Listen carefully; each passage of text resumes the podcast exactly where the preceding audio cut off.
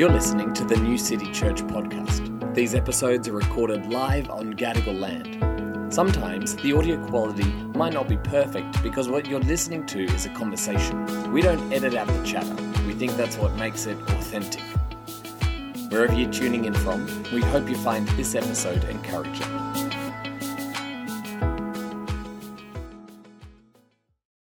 So we're going to delve into John nine, which is a long passage. Uh, I've entitled it Suffering, Sin and Seeing Differently, just because suffering got the alliteration, but it really should be disability, sin and seeing differently. Um, but suffering still works. Um, so this is a really long passage, and the author of John loves to make a theological point through some dialogue.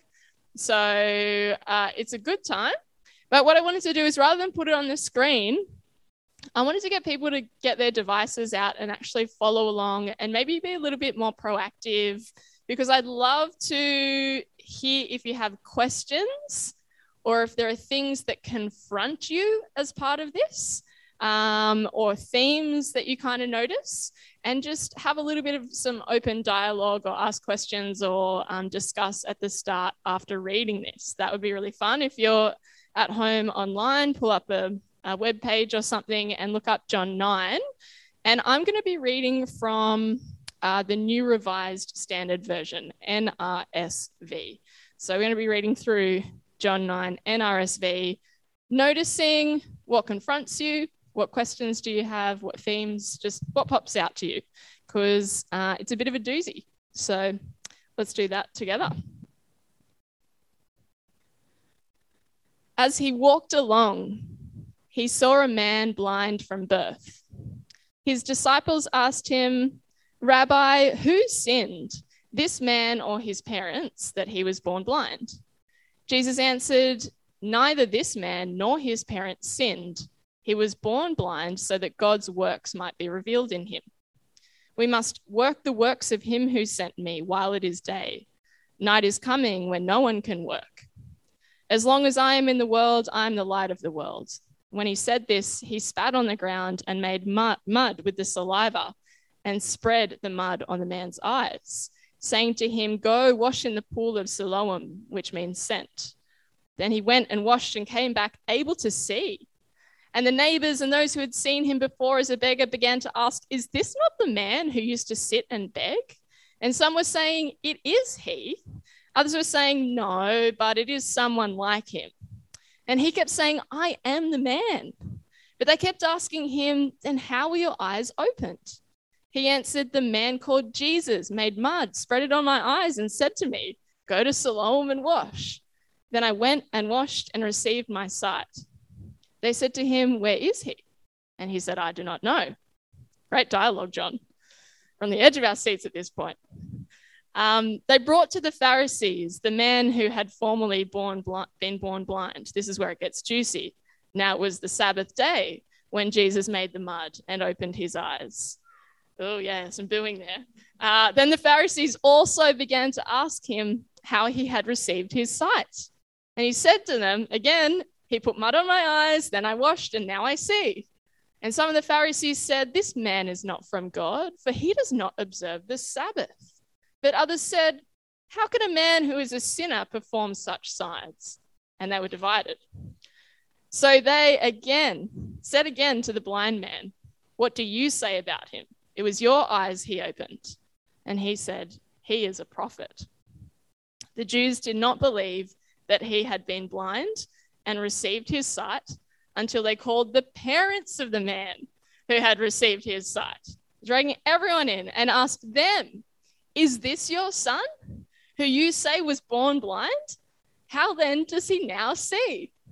And his parents answered, "We know this is our son and that he was born blind, but we do not know how it is that he now sees, nor do we know who opened his eyes.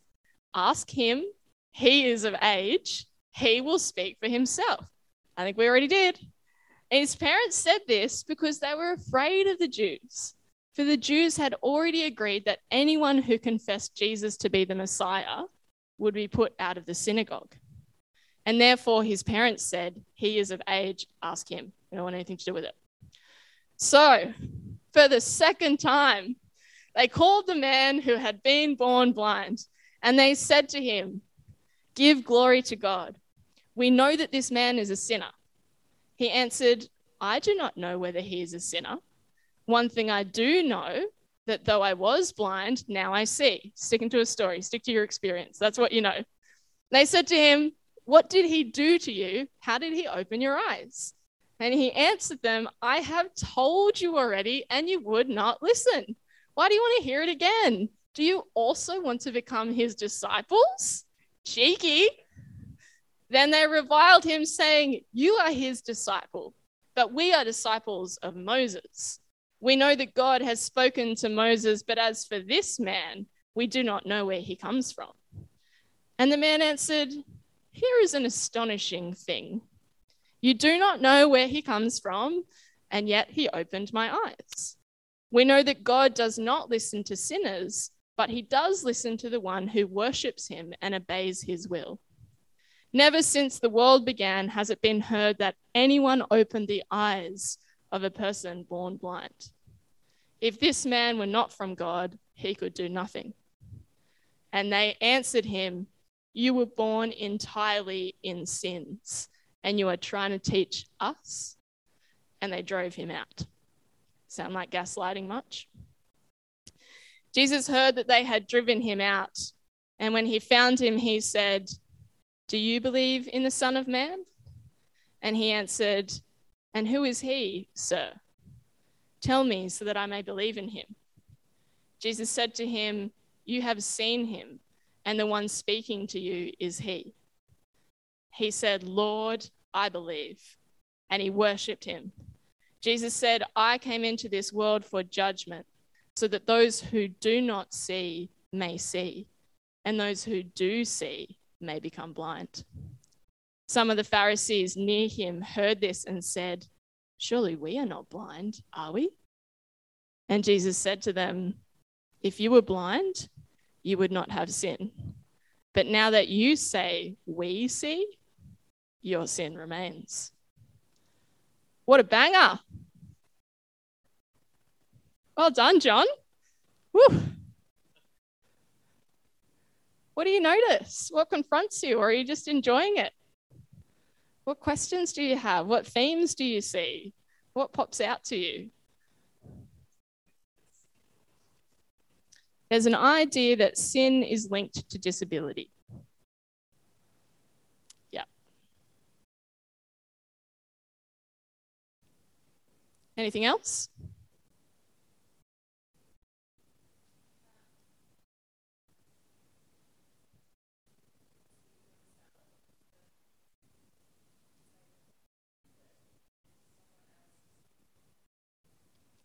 Yeah.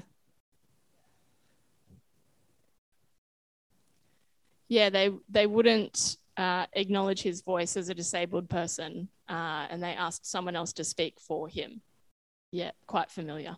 Yeah.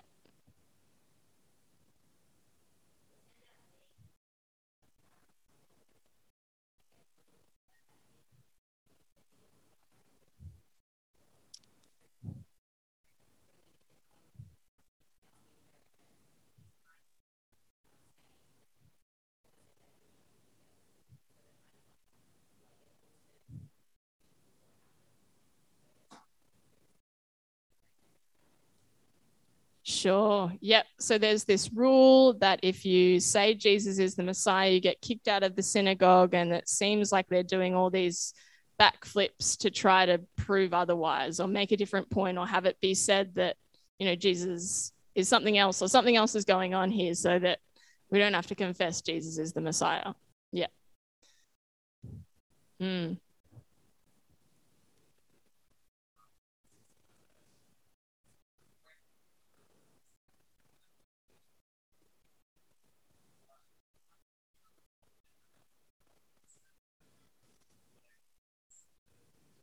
Yeah. Yep. Very familiar uh, dynamics in this beautiful miracle happening. And all they notice is it happened on a Saturday. Yeah.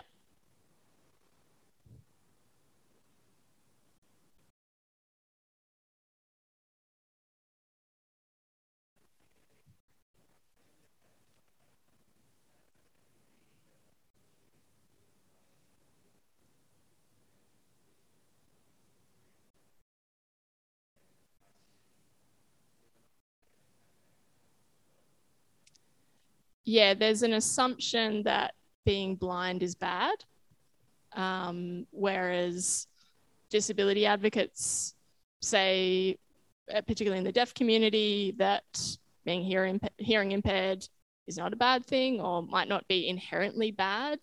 Um, so the assumption that it's a negative thing is in there. Does that summarize that well? Yep. Mm.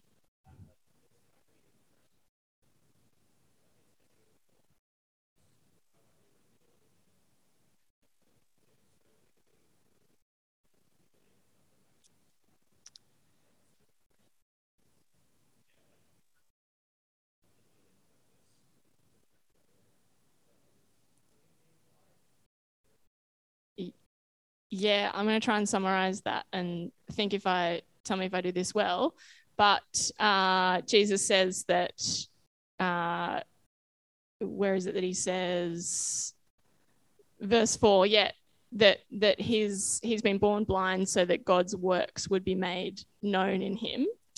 Um, and that seems to say that like this guy and this healing is a passage for making a greater point that his blindness is not a work of God or that he can't reveal God unless he's healed. There are some problematic assumptions in there. Have I done that justice?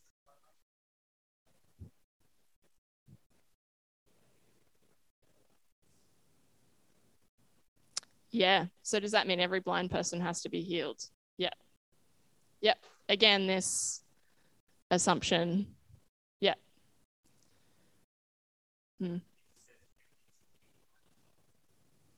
Yeah. Yep. Jesus says he's going to make some people blind. That's interesting. Yep. Yeah, some good thoughts. Um, I think this is why we read the Bible in community and why diverse voices are important, because if we read from one lens, we can look over stuff and miss stuff, or there might be something that we take away from a passage that's a complete assumption from potentially an ableist perspective. In this regard, we're working with a different framework of understanding. There's some really good questions. Um, and engaging in the Bible in this way is a really good thing, I think. Um, yeah, any other... Uh, Final thoughts?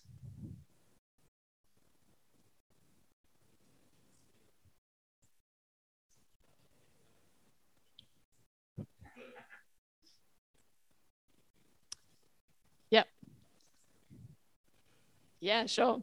Spitting on the ground, making mud with saliva is a weird thing. It's also COVID unsafe. Uh, can't go past that in the passage. Yep. Real odd.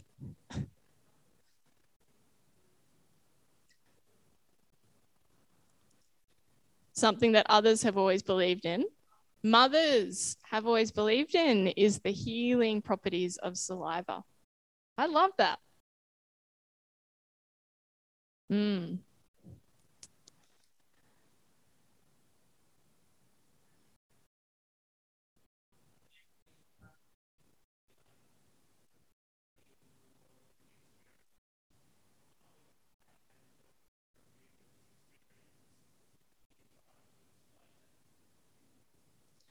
Can you say that again? Sorry.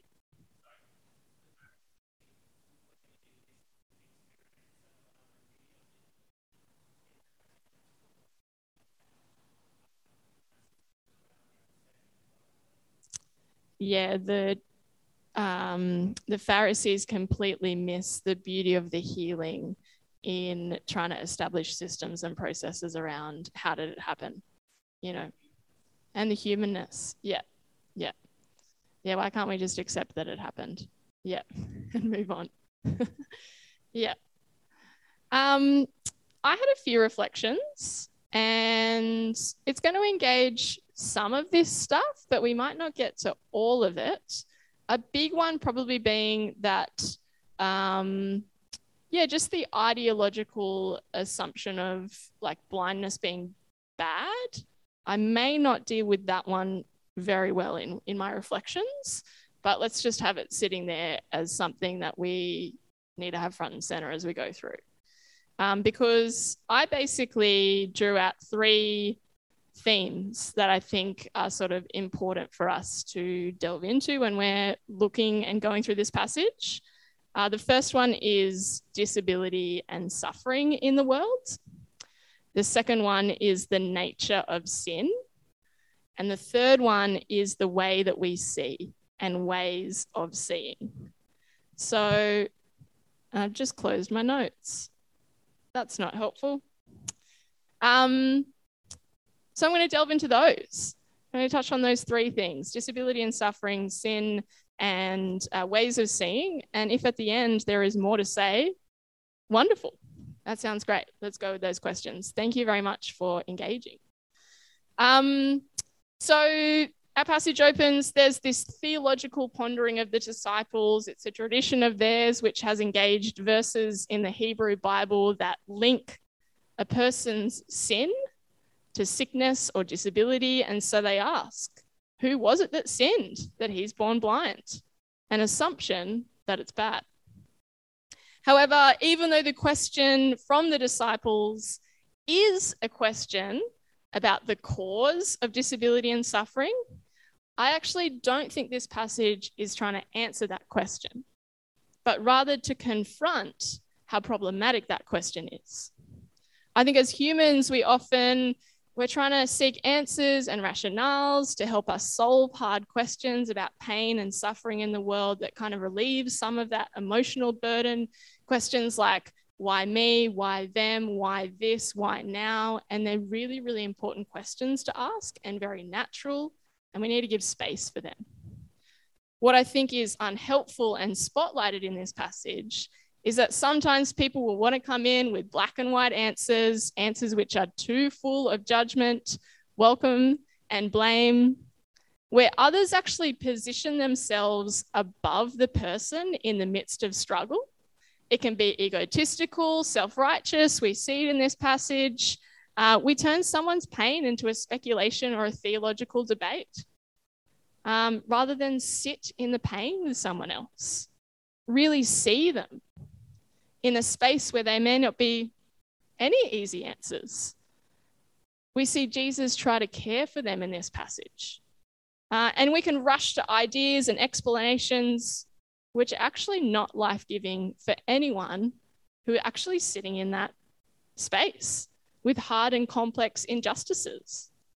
I think we see in this passage, Jesus is completely rejecting the disciples' line of questioning, saying it's not non-productive, and rather chooses to provide care and mercy for suffering instead. Does that weird thing where he spits on the ground, creates mud with saliva, Uh, shows mercy in the grace of hard things, doesn't even enter into or confronts the question.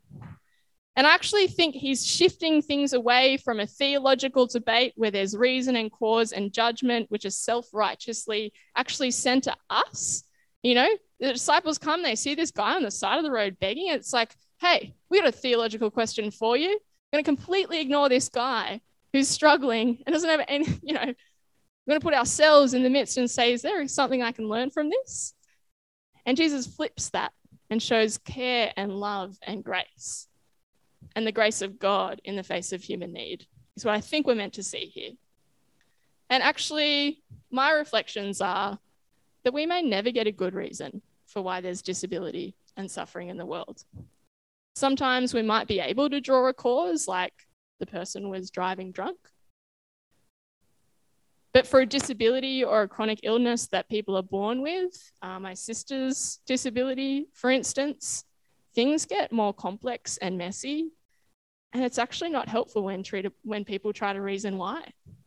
And I think we're being nudged here to see the person, to see the pain, see the humanity, and resist seeing problems or ideas or categories. Um, and I wanted to name the very unhelpful theological ideas that I think we do confront in this passage. Bren, you named one before. That people's disabilities and chronic illnesses are their own responsibility and that they are the problem which needs to be fixed. And for that, I'm hoping we can go to a quote from Shane Clifton, who's a good friend of some of us in this community, Uh, he's a theologian who had a spinal cord injury just before his fortieth birthday, and he speaks about disability and theology. There's a technical difference between what they call the medical and the social model of disability. We tend to think of disability as a problem in the body, and it's a problem with the individual who's got the disability. And the solution to that is to fix the body in one way or another, or the brain. Whereas disabled advocates have realised that actually disability is a social problem, and that people are disabled because we don't shape our environment to, inco- to accommodate people's embodied differences. And that might be simple things like ramps to get into buildings, sign interpreters in our meetings, or various other things. So I think society and the media tends to present disability as a problem with the person. That also comes out in the way in which they talk about disabled people overcoming their problems. There's this thing which I call the positivity myth, which has this idea that if you've got a positive attitude, you can overcome the constraints of your disability. The winner of The Voice every year will go, "I dreamed a dream. And if you dream it, look what will happen to you." Well, the fact is we've just watched ninety-nine people get knocked out of the competition. It didn't work for them. And look, you can't overcome the constraints of disability, especially if it's society working against you. So I get really tired of the positivity myth. The stories in the media will be the person who got a spinal cord injury who managed to walk at the end of it. And you know what? That's not generally the consequences of positive attitude. He was just fortunate, or she or they were just fortunate that the spinal cord healed up. There is bad theology in teaching people that to think positively, God will make things well for you. The examples of uh, inspiration porn, where one person's ability to overcome hardship is uplifted as this inspiration, uh, and Christian teachings about faith and healing, that if you believe and pray it enough, you'll be healed, or if you're good, good things will come to you. Jesus disrupts any line of this thinking, I think. It's neither this theory nor that theory. But then also prompts a more unhelpful way of viewing disability, which some of us, I think, flagged this as well. He was actually born blind so that God's works might be revealed in him. Problematic Jesus. He went from really problematic theology to like even more problematic theology, potentially, um, which almost suggests that people are given disabilities and suffering because of some higher reason, which is about God's works and mission, that it's even good they suffer because God's glory is being revealed there. It's a theology I've been taught as a queer person, that my suffering in loneliness and dissociating my sexuality and gender identity away from myself is holy and it's for God's glory. This disability or illness was given for a good reason. That's another form of bad theology. And I think Jesus is actually pointing to something that's being completely overlooked, this theme of seeing. He's pointing to something unseen in the entire story, and actually unseen by this question or this frame of understanding altogether. That he's not trying to create another black and white answer, but actually to blow up and expand entirely what this man's life reveals about sin and about God. And so that's a nice little segue into the second part, which is about the doctrine of sin. This passage teaches us a lot about sin as well, and the way that we might helpfully or unhelpfully talk about sin. And we're introduced to an understanding of sin, which many of us will know in different forms or recognize. Uh, you're responsible for your disability. You're responsible for your ill health, your difference, your diversity, your hardship, your pain, your inequality, the racial discrimination you experience, or your gendered inequality. Your struggle in life is actually your own fault or your family's fault. The fact that you're blind and have to sit out here on the street begging to get by is punishment for something you've done. And this view is completely blind to everything else happening in the world. The more subtle ways that we hear this attitude. She left her drink unattended. She was wearing a revealing shirt. She was asking for it. She should know better. Oh, they're just lazy. And if they actually cared about getting out of poverty, they would work harder for it. They had an overly strong mother or an absent father, and that's why they turned out to be gay. In the quote earlier, Shane Clifton talked about the structures which reduce the ability of people with disabilities to live lives like others, the way their personhood and freedom and autonomy is reduced because of the community and the society around them. So building ramps and funding people under the N D I S addresses these structures which reduce autonomy and freedom. So back to sin. We need to start thinking about sin at more of a communal level rather than just individual, and start thinking that sins might not be blanket universal rules, but potentially highly contextual and nuanced. For example, it's actually not good news to, sell, to tell someone who's grown up with intergenerational trauma because they're Indigenous or their family sought asylum or their parents can't pay their mortgage to respect their parents when they may or not, may not be abusive towards them.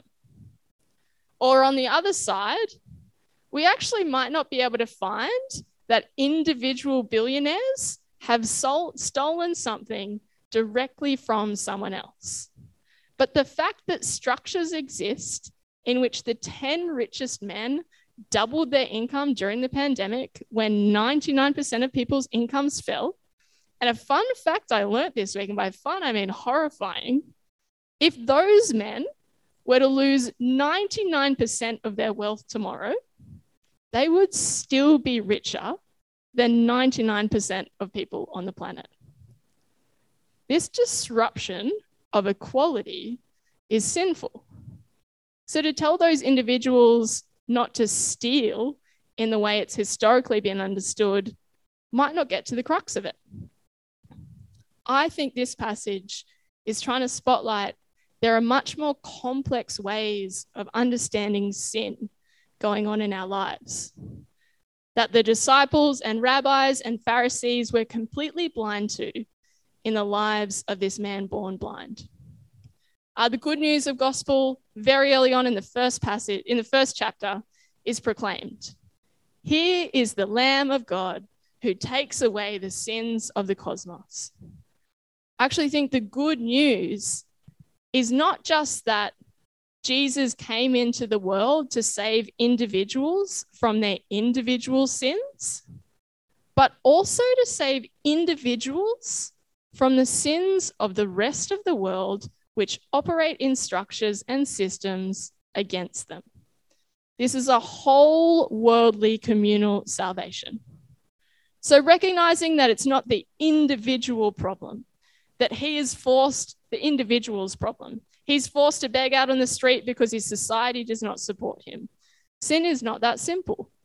Systems of racism, colonialism, inequality, patriarchy, there are laws and structures which push people into these situations. I think we have this language here, but maybe I'm just drilling it home.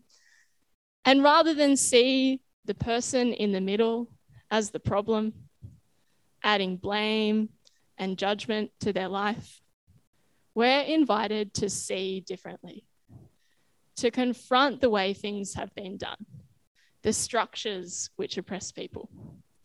And we're really to see the way that we as individuals join with other individuals to live as a community that uplifts everyone equally, which promotes healing. Maybe we won't get on the ground and spit and, you know, do that thing, but let's do healing and life in other ways.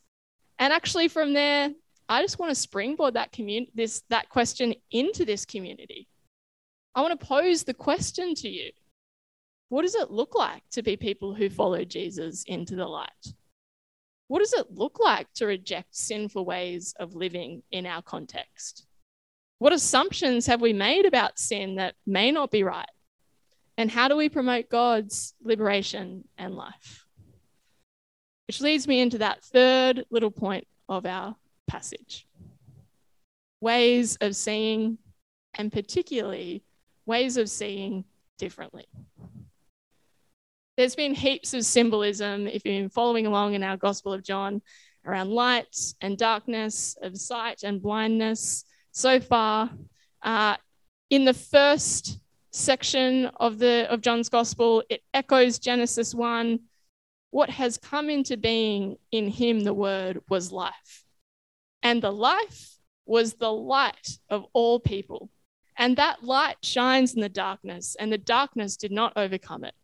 The true light, which enlightens everyone, was coming into the world.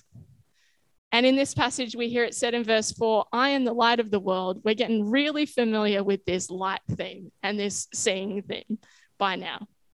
And actually, I just wanted to spotlight something really cool that the author of John does. Not only do we have fun reading it, we have a little giggle along, there's a bit of humor, and it's just like, you know, he gets dragged in, the parents get dragged in, and then, you know, there's all these back and forth. There's a really, really cool literary contrast in this story if you follow closely, which shows the way that Jesus' light works in the world. And there's a really cool little flip. Those who think they see are actually blind or don't see. And those who are blind receive sight. Uh, and John does some fun things in the dialogue between the man formerly born blind who comes to see and the Pharisees who are declared at the end unable to see. So if we follow along, in verse nine, the words of the man who comes to see, he names him the man called Jesus. Pretty simple. Then in verse seventeen, he calls him a prophet. Then verse thirty-three, he says he's from God. And then finally in thirty-six and thirty-eight, he calls him Lord. And this is contrasted with the fumbling descriptions which get worse and worse by the Pharisees. Firstly, in verse twelve, they're accusedly asking where Jesus is. Then in verse sixteen, uh, they, they're saying Jesus is not from God because he breaks the Sabbath. Uh, and then in verse twenty-two, they're stating that anyone who confesses Jesus as Messiah, someone else pointed this out, will be put out of the synagogue. And then finally, verse twenty-four, they call him a sinner.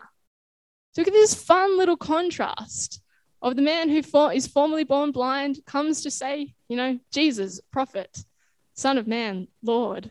And the Pharisees are actually seeing more and more muddily. Uh, the one who is born blind is the one who sees.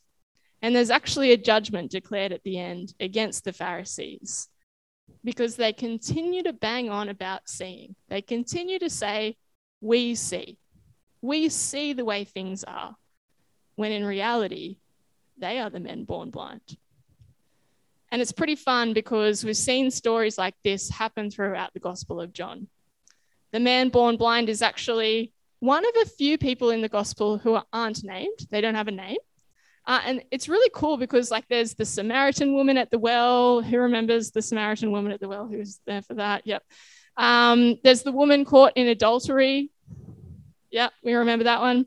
Um, it's stories where we see actually the disciples and the Pharisees, they're expecting judgment or exclusion or separation of these people who actually, they don't even deserve a name because they're so insignificant. But Jesus sees them and acknowledges them as full humans, not just as their social categories. And Jesus welcomes them with grace and mercy and healing and life. And in all of these situations, the religious leaders are spotlighted to be in the shadows. They're overconfident, self-righteous, that they've got it figured out. But they don't see. And we see this in John nine. The disciples, the rabbis, the Pharisees see a man born blind as a theological debate. They're blind to structures of oppression and exclusion, and they seek to blame him for having a disability and needing to beg. And then, as you say, it's a familiar story, Joel, when the mercy and compassion and grace of God through the healing of Jesus is shown to be springing forth from his life. They want to accuse him. They want to other him. They want to alienate him. They want to gaslight him. They want to exclude him. And his leaders and his family and his community are all ready to reject him. Something I think many of us might personally resonate with, because it's been some of our experiences too. And what's really, really beautiful, as we kind of come to land somewhere with this, the man born blind begins as a beggar in verse eight. He's on the streets, doesn't have much agency. Verse eleven, he's got a voice. He's in there speaking. And finally, we see him in verse twenty-seven. He's someone who's able to proactively and confidently engage at the level of the learned Pharisees. He debates with them and even calls them out. And I want to say that back in that awkward verse three thing about what are the works of God and what's this bad theology that you're banging on about Jesus, I want to say this is the glory of God. This is what it means in verse three to say God's works are alive in this man.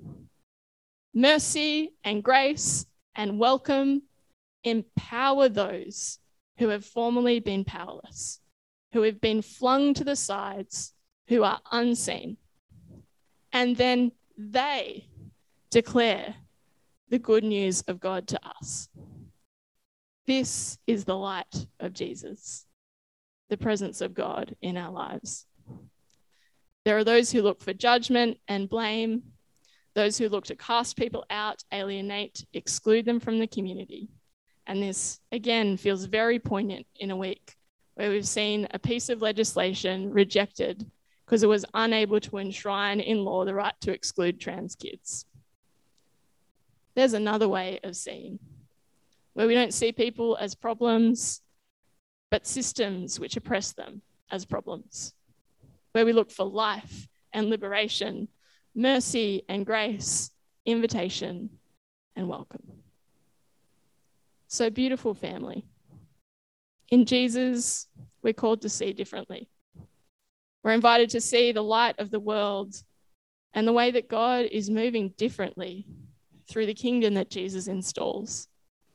It's a new reign of God, a new ministry of God, the works of God, alternative forms of structuring community, grace, healing, inclusion, that actually confront the judgment, blame, and exclusion, and in places where we least expect it. And our vision at New City is that all will find refuge and life in Jesus.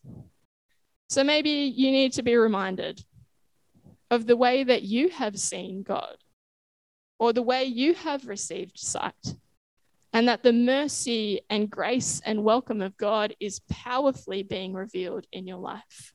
That that's a beautiful thing, which actually may have caused you to be othered or alienated or excluded by religious leaders who seek to condemn. Alternatively and concurrently, you may need to be reminded to see the people you have overlooked and excluded, how you have cast judgment or made assumptions. You've not seen a person or their pain or the systems which oppress them. You tried to create black and white answers, maybe, where care and love were more appropriate.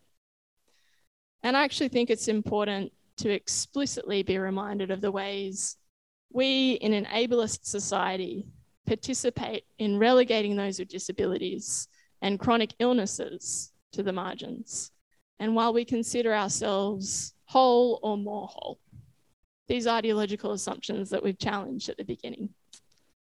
We're invited to be more inclusive, inviting, empowering, individually and systemically in our community here at New City. So I just want to leave you with the question: how are you being invited to see and have faith? How are you being invited to walk in the light of Jesus? What have you overlooked, or who have you overlooked? And what are you going to do about it? Let me pray.